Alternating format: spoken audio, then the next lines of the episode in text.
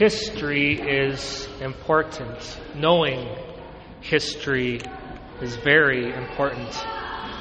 Our school here at Queen of Peace, one of the foundations of our school is, is our history program.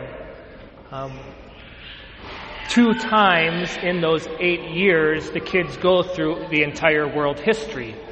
So, first grade, they go through ancient history. Second grade, they'll learn about the Middle Ages and the Reformation. Third grade, they'll learn about the late Renaissance. And then finally, fourth grade, they'll learn about modern history.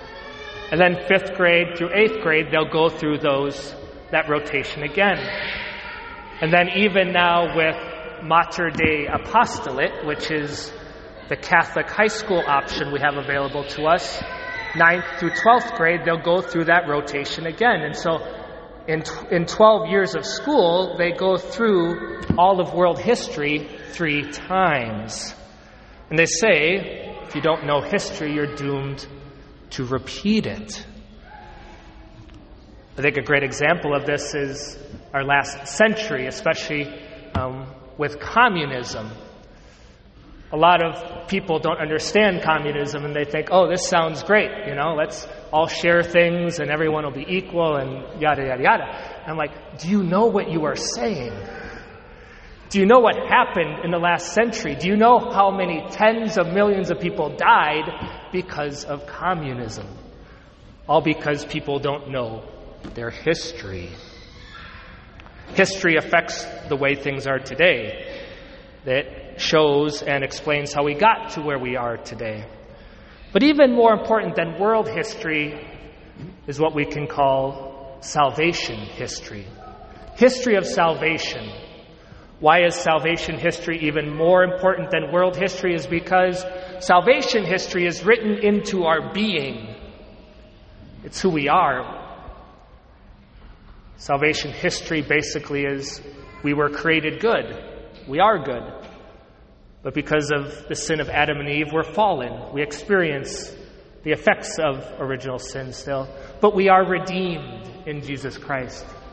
Salvation history, so important for us to understand this. A beautiful thing that many of you I know have taken part of in the last couple years is uh, Bible in a Year. Bible in a Year with Father Mike. And not only is this great because you get to know Scripture, you get to actually hear every word of the Bible, um, but more importantly, you get the bigger picture of salvation history. You understand Bible history in this way. And it's so important that we do. There was a book that came out a number of years ago, I, I forget the actual title of it. It's a book on evangelization. And it says in about 200 pages what could basically be said in three pages. Um, but the point is, is still very relevant. It says, People don't understand their need for Jesus because they don't understand their history. They don't understand their need for a Savior. They don't understand our brokenness, our separation from God, etc. And so this book argues that we need to be able to explain salvation history first. People need to know salvation history, and therefore, then we'll experience and know our need for Jesus. Then we will commit our lives to Him because we know we need Him. Today's gospel, the Good Samaritan, is really just a summary of salvation history. Immediately, when we hear this parable, what do we interpret it as? We say, okay, well, Jesus is telling us that those in need are our neighbor. And it's not so much whether or not, you know, they're the same nationality or the same religion, but rather everyone who is in need is our neighbor and we need to care for them. And that's true and that's right. But the church fathers, those holy men from those first centuries who were so close to Christ and wrote so much on the faith, they interpreted Scripture in a much more deep way, more profound way, in a sense, a spiritual way. And so when they looked at Scripture, they always looked at it through the lens of Jesus and all the characters and the images and the things in these parables meant something deeper. And so, what I'd like to do is take us briefly through this parable and share with what the church fathers said about it. Because ultimately, in this parable, who is the victim of the robbers? Who is the one left half dead on the side of the road? It's you, it's me, it's humanity. And who ultimately is the Good Samaritan who cares for the man left half dead? The Good Samaritan is Jesus Christ. And so the parable begins by saying a man went from Jerusalem to Jericho. If you know anything about geography of the Middle East, Jerusalem is higher up than Jericho. And so you actually had to come down from Jerusalem to go to Jericho. And so the church fathers said, in Jerusalem, that's saying that man was in a state of grace. But by coming down from Jerusalem, he descended into a state of sin. Jesus says that this man fell victim to robbers. Who are the robbers? The robbers are the devil and his demons. Stripped of his clothes and left for half dead. Well, this means we're wounded by our sins and we're stripped of our grace, of our immortality. We're stripped of the great level of dignity that we had at the beginning. And to be alive in body, but to be dead in spirit is to be left half dead, as Jesus says about this man. The passers-by, the Levites and the priest, who are they?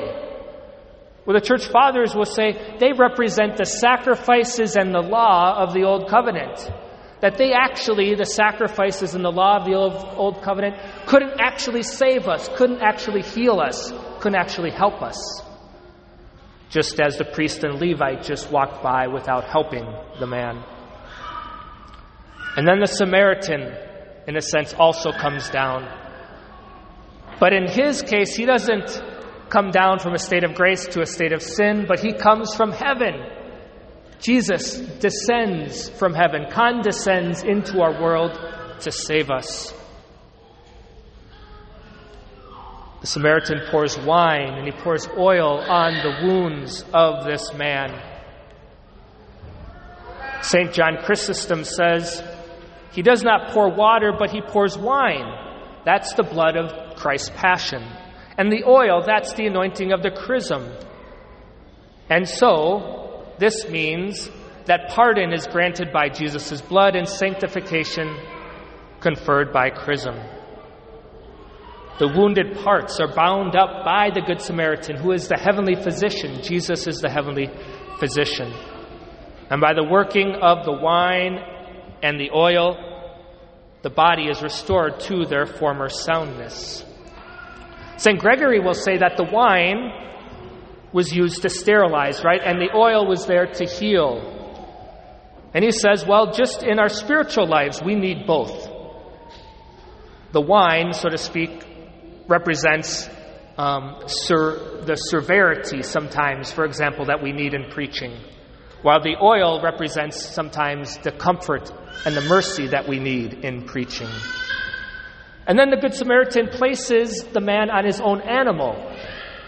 What did Jesus do? Jesus took on his, all of our sins. He took on all of our weaknesses onto himself. In the same way, the Good Samaritan takes this man and puts him onto his very own animal. And then he takes him to the inn. What do you think the inn represents? The inn is the Catholic Church. An inn, right, is where you're fed, is where you're, where you're rested, where you can recoup, where you're refreshed. In the same way, the church is where we are fed, where we're refreshed, where we're healed, where we can get better. And as the Samaritan, he couldn't stay there forever with this man. Jesus Christ doesn't stay forever here physically on earth, but he entrusts us to this church. The Catholic Church continues the saving mission that Jesus, that the Good Samaritan had from the beginning. And then finally, those two coins, those two coins, the good fathers, some of them said they represent the, the commandments of love to love God with your whole heart, mind, soul, and strength, and to love your neighbor as yourself. And so it's important that we know our history, but especially to know salvation history because it's who we are. We are created good, yet we're fallen, but we are redeemed by Christ's blood and His grace. It's important that we realize this and appreciate it because then we know we need a Savior. We realize that without Jesus, we are lost. We are left dead on the side of the road. And so, my friends, what is our response? Our response has to be that two commandments of Jesus to love God with our whole heart, mind, soul, and strength, and to love our neighbor as ourselves. That is our response that we are called to make when we truly appreciate our need for a Savior and what God, through Christ, has done. Because I would argue that those who do not seek to love God and those who do not care about loving others, they don't truly appreciate or realize their lot in life without Jesus Christ. They don't appreciate salvation history. And I would argue that all of us, if we were honest, we don't love God with all our heart, mind, soul, and strength, and our neighbor as ourselves as much as we should. But if we truly appreciate what Christ has done for us, that we were left half dead, that He is the Good Samaritan who picks us up, heals us, and cares for us, and gives us everything we need to grow, then we would seek to love God with a whole heart, mind, soul, and strength, and our neighbor as ourselves. And so this great parable is not just about how we are to treat others, but more importantly, appreciating what Jesus has done for us.